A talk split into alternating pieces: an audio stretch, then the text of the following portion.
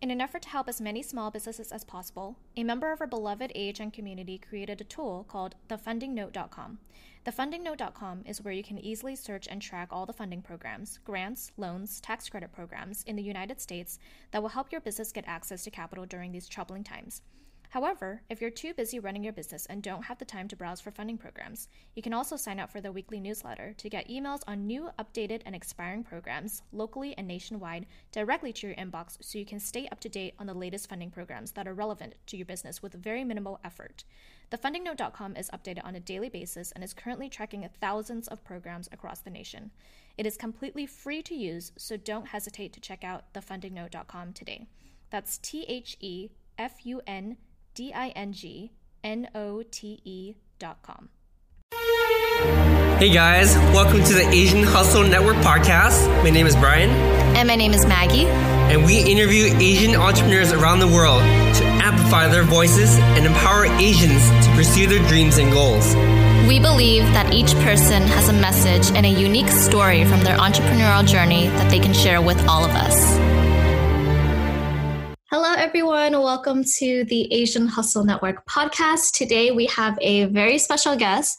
His name is Poseidon Ho, and he is a Taiwanese founder and general partner of Outliers Fund, a research driven venture fund and accelerator betting on the outliers who turn science fiction into scientific facts. Poseidon's early career was all about curiosity driven innovation research, such as studying ant inspired collective intelligence at MIT Media Lab, building Pokemon Go like augmented reality gamifications for the 100th anniversary of San Diego Zoo Global, and launching Microsoft HoloLens in China for Microsoft Research Asia. Poseidon is known for building large scale Lego cities for ant colonies and raising over $2 million in a week as a decentralized VC when he was a student at MIT. In 2020, two of Poseidon's invested and accelerated startups are filing IPO, and he is raising a $100 million Outliers Venture Fund. Poseidon, welcome to the show. Thank you, Maggie and Brian. Thanks for having me. And hello, all Asian hustlers. Yeah, we're super excited having the show. So we're kind of curious too, Poseidon. What was your upbringing like? Oh, okay. First of all, as Maggie has pretty much introduced most of my background, I'm currently 26 and I'm born and raised in Taiwan. About my upbringing, I grew up from a pretty normal family in southern Taiwan called Kaohsiung. And my, my dad was a soldier. My mom was a teacher. Although those sounds like the most non-creative occupations but i'm really glad that my parents have always told me that i was different encouraged me to think differently and always told me that it's okay to be different when i was six i was actually diagnosed with adhd and mm-hmm. tourette syndrome mm-hmm. many of my friends didn't notice that when I learned how to hide it or or socialize mm-hmm. uh, after schools. But my parents didn't let me take any kind of medicine as my doctor suggested. Mm-hmm. Instead, they allowed me to spend all of my entire six years of elementary school across five different sports teams. Mm-hmm. And as opposed to sitting in a classroom for study, and mm-hmm. another six years of high school at a breakdance club out of school. Wow. Mm-hmm. So before college, my entire student career was considered a little bit out of track and definitely far from being a good student nor straight A student. Mm-hmm. The reason why I went to NTU, National Taiwan University, or the four colleges afterwards was purely because I wanted to explore the world mm-hmm. as I didn't get much chance to travel or visit other countries when I was little. But luckily, I I came across some very generous advisors and professors mm-hmm. when I went to college who mm-hmm. guided me into the world of curiosity based research and let me spend my early career, as Maggie mentioned, at the mm-hmm. MIT, San Diego Zoo, and Microsoft Research Asia. I think those research labs have definitely shaped my worldview mm-hmm. on everything. And since then, I've considered myself to be a research scientist. I don't know how I ended up as a venture capitalist. Maybe we can talk a little bit more later. Yeah, I mean, all the credit goes to you know yourself for being so ambitious, and your parents for believing in you. Not to generalize, but most Asian parents would be like, "Let's conform," you know, let's let's make sure our kid is going to be like everyone else. But your parents told you from a young age that it's okay to be different, and that's powerful. You know, we can see that how that really shaped you to become the person you are today, and what you're doing is really impressive. You know, mm-hmm. so congratulations on that. Yeah, I agree. I think um, uh, I, I, I feel like I resonate with that a lot because I feel like my parents also, when we go out to you know see the doctor when I was younger, they they didn't make me take the medicine as well and they you know encouraged me to you know you could fight it and i like how you took that experience and you were able to you know use what you were given and that information that you were provided and kind of like grow from it you know and really um, take it in and really grow from it yeah i'm kind of curious too at what point of your young career did you realize that hey maybe i, I do have this potential to do mm-hmm. something different and do something big because what you're doing is really big you know and a normal person would be very scared scared about that at such a young age. Like, how'd you get into what you're doing today at such a young age? Oh, I would say I wasn't this ambitious when I was at elementary school all the way to high school or my first college at NTU. I I got changed when I went to MIT. Pretty much was four years ago in 2016. At first, I immediately created a Slack called hashtag outliers was the motivation to discuss some radical research topics with some of my best friends. Mm-hmm. And by end of 2016, we we onboarded 88 students, radical minds from different departments, and created many channels such as hashtag AIML, hashtag ARVR, mm-hmm. and so on. And originally, this special interest group that I created was supposed to be a research discussion only. However, in one of the channels called hashtag blockchain, some of the students started to discuss different token investment opportunities. That channel was so active to the extent that they tried to encourage or nominate me as a GP to hmm. syndicate a little fund. Okay. Yeah, crypto fund. Mm-hmm. Uh, back then, I, I, didn't know what is GP LP as well. yeah. But after they told me that there's this 2% management fee and 20% carry interest. Uh-huh. Yeah. I got it to be a little bit hyped. and I decided to give it a shot by creating a, a Bitcoin and Ethereum wallet first and mm-hmm. ask everyone to transfer their investment capital to these wallets if they want to invest. They didn't have any legal entity. We didn't have any contract mm-hmm. or uh, fund license. But within a week, boom, over slightly over 5 million worth of cryptos were transferred to my wallet. Wow. And it, it was totally beyond my expectation and competence level. Mm-hmm. So I immediately hashtag everyone in the Slack by saying that basically I wanted to give up the entire management fee as I didn't want to be perceived as a professional GP. Mm-hmm. And I also wouldn't view them as just a limited liability partner. Mm-hmm. So I asked them, could we go by how we discussed research back in the days, early days, to invest mm-hmm. as like a decentralized community. Basically, I'm trying to to do deal sourcing, due diligence, investment decision, as well as exit and return strategies all together with everyone. That's awesome. And after my after that message, slightly over three million capital were pulled out. Basically, because some people are very frankly, honestly upfront that they were just token investment opportunity, as opposed to wanting to learn in the frontier. But 2 million was left with 20 investors who are still willing to learn and be fully engaged in this in investment process. So it's awesome. Yeah, to take a step back for our listeners that don't know what a GP is or LP is or a management fee, can you briefly kind of go over what, what it means?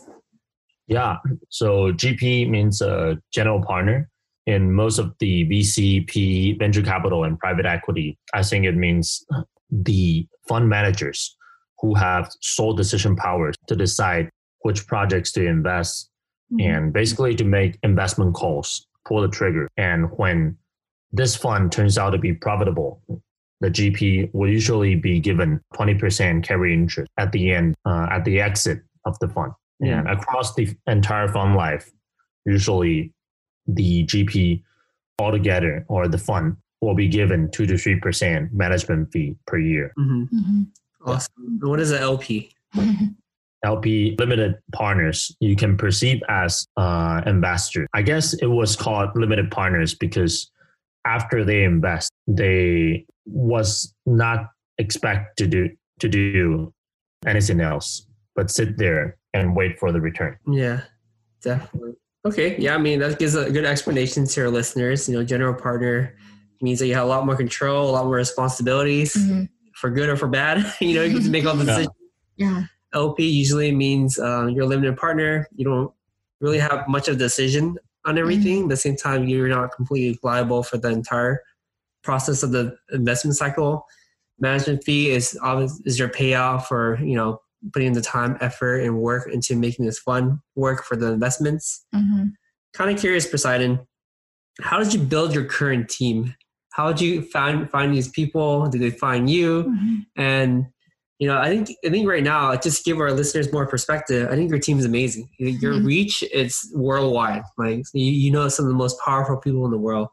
How did you build this team around around this vision that you had? Originally, as as mentioned a little bit, it was just a group of friends. Mhm. like four of us met at a dinner when I was doing Inspire collective intelligence research, while others are researching battery science or rocket or other radical topics. Mhm. Mhm. But we found out at a moment, I, I, I used to maintain a list of over 200 experiments that I couldn't answer myself. But those students, they were undergraduates back then, they were able to solve my questions, like five to 20 questions right away without any previous background in biology, neuroscience. So I, I was pretty inspired and just wanted to stay in touch with them. So I created that Slack. But till end of 2016, when it grew to 88 people, mostly are, are undergraduate students back in Boston. Many of them were not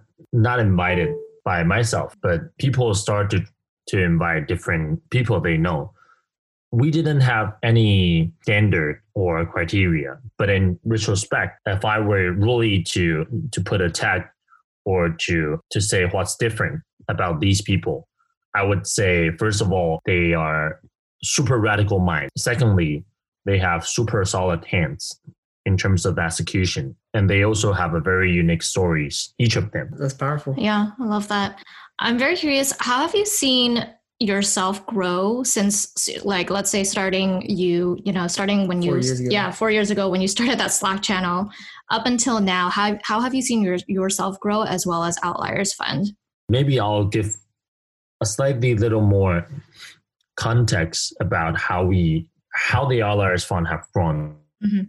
and to follow with my personal growth. After we collected that two million altogether, we collectively read 880 papers and we rated over 600 of them.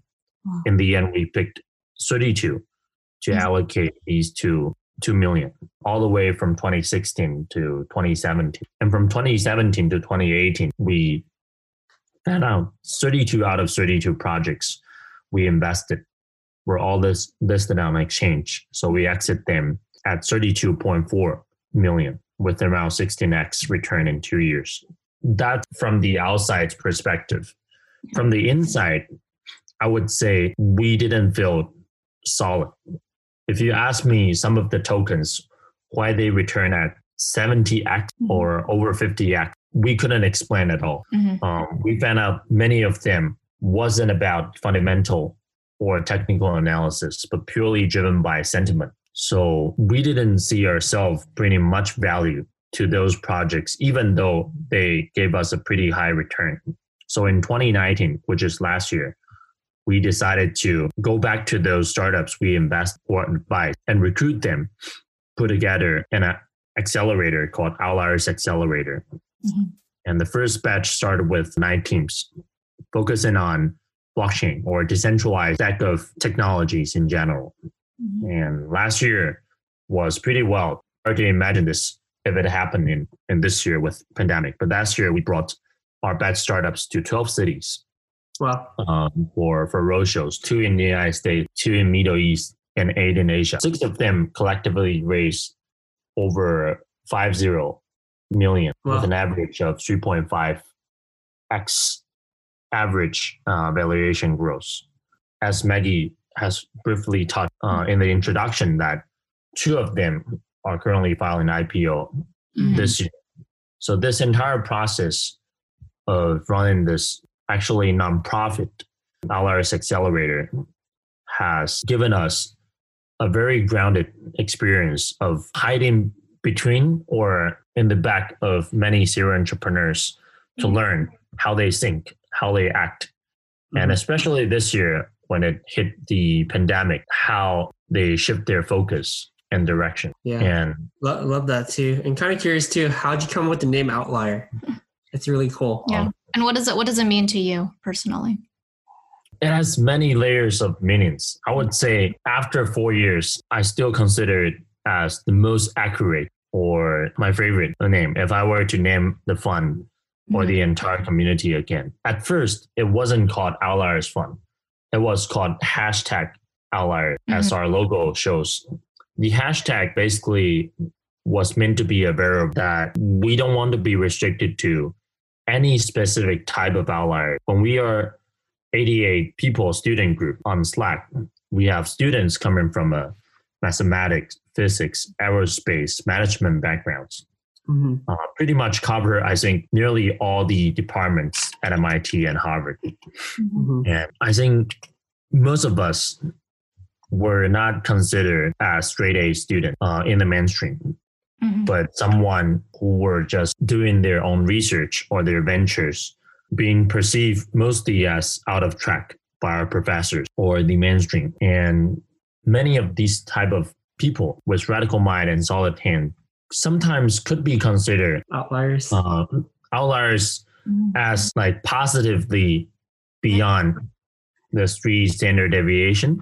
Mhm. Yep. Um, but before they got the mainstream's recognition, most of the time they could also be viewed as negatively Mhm. out of the three standard deviation. It's really about perspective, whether they were given enough chances, Mhm. enough platform, and exposure to the resource that they might need. So the aspiration is we we try to be a base for these outliers in terms of investment and ac- acceleration.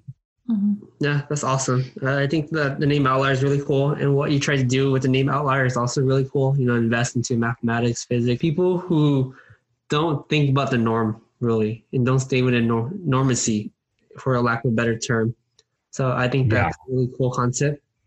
I think many of us are people who are dare to walk the walk that really or none of anyone have traveled or an even more extreme statement I would say is many of them are outliers, those who are on an extreme outer edge of what is statistically possible.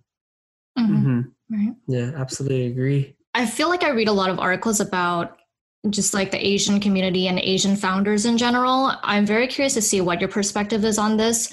How, um, you know, we always hear about Asian founders continuing to be underfunded um, and Asian startups continuing to be underfunded. I love to know like what your perspective is on that topic and how if, if Outliers Fund is, you know, helping um, in any areas of that field. For this, I wanted to give very straightforward example. I don't know whether it's biased or or not, but we are currently looking at two space startups. Both of their founder and CEO, one of them is from Israel, one of them is from Taiwan. And during our interview process, nearly all of our partners noticed that the Israel one can speak about himself and his venture, pretty much an idea for now Mhm. way beyond what he is currently at, Mhm. what he is at this moment. Probably three to five x, Mhm. um, or three, three to five years beyond the the stage in terms of satellite. On the other side, we we spotted a team. I luckily spotted this team back in Taiwan this past summer. It is a team of I, I, I really view them as an outlier, going all the way up from Taiwan as four students. They spend their high school career at a rocket or jet propulsion laboratory when they were a high school student and they focus on building spherical motor Mhm. um, got to be recognized the Intel back International Science Fair second prize, and two of them got the chance to be uh, invited to NTU National Taiwan University. But they were so humble that they, I think they they, they have pretty much built the world probably first commercialized spherical motor. Which is a key of many space components or satellites. They even got in touch with Elon Musk. They like all of our partners' perspective after learning their pitch was that why didn't you shine a little bit more? Why don't you spend the equivalent amount of energy talking about your branding, your IP, your patents, your marketing? I guess I cannot speak for for all, but many Asians that I've met in the past four years turns out to when, when they are say like hundred, Yeah. they would like to introduce themselves or of their venture or their background as 70 80 Mhm. it probably rooted from as we discussed earlier about their upbringing uh, about how their parent would usually introduce them Mhm. and how they were usually perceived when they're in a student career Um, I mean, just to focus a little bit, a little bit more of the podcast on yourself. Do you have moments where you stressed out a lot and you have self doubt that maybe this is way over your head? And how do you overcome those? And how do you believe in yourself so much? Yeah, there were there were two times during last year that I think I nearly broke down or already broke down. One time period is uh, 60 days in January, February, Mhm. before we launch the Kick Kickup Bootcamp of Outliers Accelerator. The second time frame was August and September before we launched the 300 people demo day Mhm. hmm uh, the first demo day of Outliers Accelerate because at the beginning we were just a bunch of students Mhm. who after failing to to build and launch nearly 10 different products we decided to build an accelerator Mhm. Big task. um, it was pretty hype um, back by, by end of 2018 it was around the moment that we pretty much burned out all of our capital the accelerator idea was actually the 11th iteration idea which we classify as the last shot for ourselves. At January and February last year, many of our members started to doubt whether they want to associate themselves with this accelerator because the eight core members, none of us have successfully built any company, exit any company, or enter any accelerator. So one by one, pull out from this accelerator before we even launch. But we already signed nice startup and booked like all, all of their ticket hotels Wow. and recruited 20 mentors. The Kickup Bootcamp was okay because it was just 50, 50 people, but it's still enough to to stress me out. And the same scenario around the summer. So last year, this is something that I've never told our founders. Like during June, July, August, I was hiding myself Mhm. somewhere in China that I refused to go back to the United States to face the fact that I needed to host like a final demo day to close this batch one accelerator program. It took me around, I think, over 100 days to to overcome the the fear and admit that I need to host a final demo day by myself full time. So when I got back to United States, it was pretty much 60 days left. Those 60 days, I pretty much slept one every two to three days. But very luckily, many of the early members of that Slack group,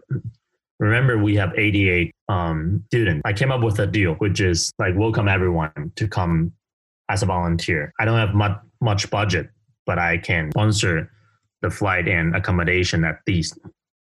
If you are willing to volunteer and help support the the demo day, which in exchange will allow you to get to know a lot of serial entrepreneurs and investors on October 30th last year, which turns out to have slightly over 20 of my best friends from everywhere in the world. I, I think those 20 people came flew all the way 12 different cities. Mhm. Some of them flew from Taiwan to San Francisco just for a one day event and then flew back. I, I love Yeah. your network and your friendship and the dedication. It's it's so powerful, you know, that they believe in your vision. Um, I mean, yeah, I mean, it's really hard touching. I know how stressful things can be, especially you know, sometimes you're like, wow, like this is more than what I bit off, or as you're planning things, you're too optimistic. It happens to us all the time too. Yeah. Um, it's like let's go have this event, and then it just goes super big. A common theme. But I think it's just the part about the experience, you know, of just doing bigger, bigger things in life. Because when you look back a couple years from now, you're not going to regret that you, that you didn't do it. hmm You know, you're going to be Yeah. glad that you did do it because now it tells a great story. Yeah. yeah yeah of course of course and yeah as after the first time uh, like hosting like a demo day again should be very easy Oh, yeah. We'll be here to help you too. So keep that in mind. now, now that you've done it, you know, it's you, you've learned so much from it. Yeah. Um, thank you has Outliers Fund been impacted by COVID 19 in any way? And what's your future plan or direction going forward? Okay. I- would say as was pretty decentralized, spread across over 10 cities in the world right now since we were funded three to four years ago. We have been using Discord and GitHub as our team management, and we have never had a physical office. So when the COVID 19 hit, I didn't see much negative impact on our operation. Instead, it actually accelerated many aspects. Mhm. It was when me and some of the members went back to Taiwan uh, this past summer that we realized that oh maybe uh, we can use this year to to slow down on investment and the accelerator program, but to raise a bigger. So we're currently raising a hundred million dollars venture fund If our listeners this, if you guys want to support the fund, please reach out to us.